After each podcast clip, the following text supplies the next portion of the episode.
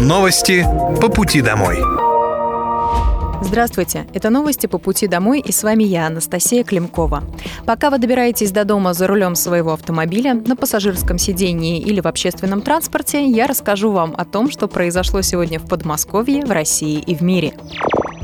Специальная военная операция по защите мирных жителей Донбасса продолжается. За сутки на Донецком направлении активными действиями подразделений южной группировки войск успешно отражены четыре атаки противника. Потери ВСУ составили до 310 украинских военнослужащих. На Краснолиманском направлении за сутки отражены три атаки противника, уничтожено более 90 военнослужащих ВСУ. На южно-донецком направлении подразделения группировки войск «Восток» во взаимодействии с армейской авиацией и артиллерией нанесли огневое поражение подразделениям ВСУ в районе населенного пункта Равнополь и отразили атаку в районе населенного пункта Старомайорской Донецкой Народной Республики. Потери противника за сутки составили до 120 украинских военнослужащих, две боевые бронированные машины, три автомобиля, а также гаубица Д-20.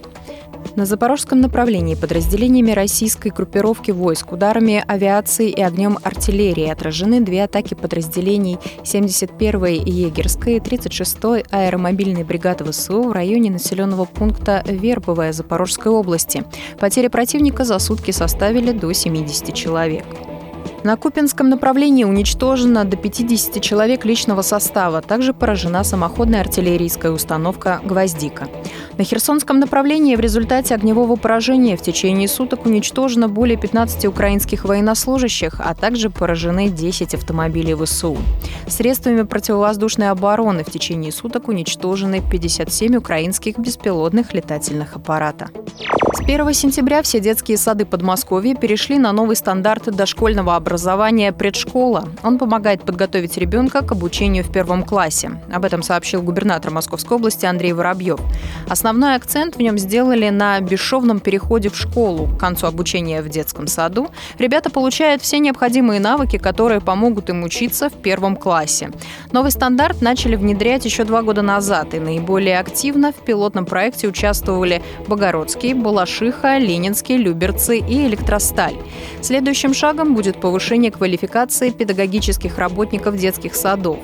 Кроме этого, губернатор сообщил о планах по открытию 48 бюджетных и внебюджетных детских садов в текущем году. По словам Андрея Воробьева, необходимо не только строить новые школы и детские сады, но и применять там лучшие методики обучения детей от 3 до 7 лет.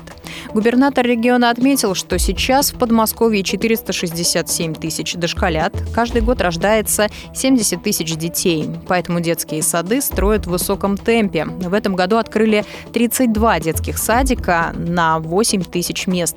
Еще 16 на 4 тысячи мест сдадут до конца года. Чтобы сократить очереди в детские сады, в микрорайонах открывают полисадики, а также дошкольные группы на базе школ.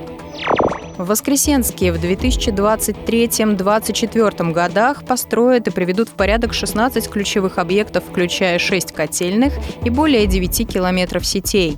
Десять объектов введут уже в этом году. Губернатор Подмосковья Андрей Воробьев отметил, что прошлой зимой больше всего жалоб на отопление было от жителей Воскресенска, порядка 4 тысяч, и зафиксировали свыше 420 технологических нарушений за отопительный сезон.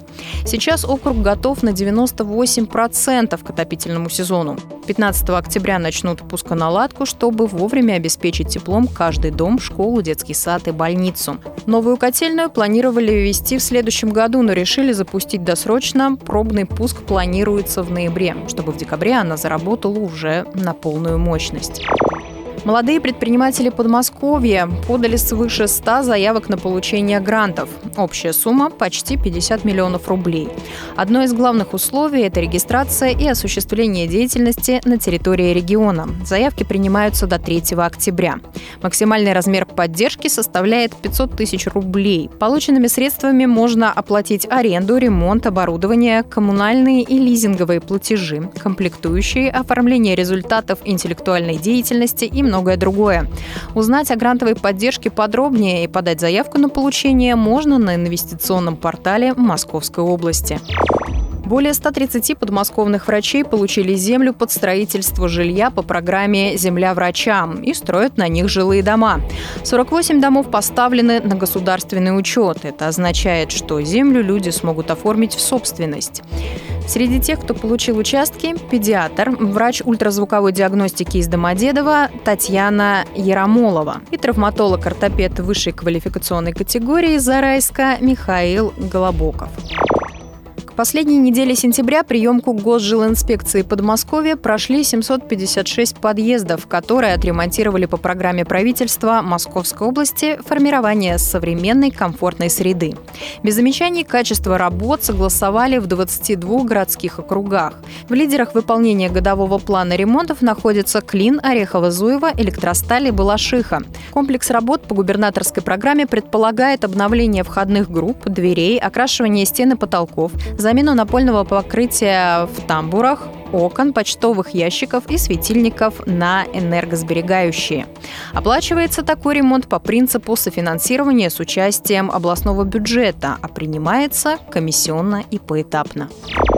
Жители Подмосковья могут подать заявку на регистрацию питомца через госуслуги. При помощи портала также можно записаться на прием к ветеринару. Как рассказала глава Мингосуправления Подмосковья Надежда Куртяник, цифровые сервисы помогают владельцам домашних животных быстро и просто получить необходимые услуги. Напомню, жители Подмосковья должны регистрировать домашних животных с 1 сентября этого года. Это касается собак любой породы старше трех месяцев. По желанию на учет ставят и кошек, и других питомцев. При этом хозяин должен быть прописан в Подмосковье. При заполнении онлайн-заявки также можно записать животное на прием к ветеринару. Подмосковье выиграло 7 медалей на чемпионате России по бомбинтону. В копилке региона одна золотая, одна серебряная и пять бронзовых медалей чемпионата России. Об этом сообщили в Минспорте региона. Первое место в женском парном разряде заняла Екатерина Малькова. Она же выиграла бронзу в смешанном парном разряде, выступая в тандеме с Егором Борисовым. Борисов совместно с Георгием Лебедевым стал обладателем еще одной медали за третье место. Личный чемпионат России России по бомбинтону проходил во Владивостоке с 20 по 25 сентября. Это были новости по пути домой. С вами была я, Анастасия Климкова. Желаю вам хорошей дороги и до встречи. Новости по пути домой.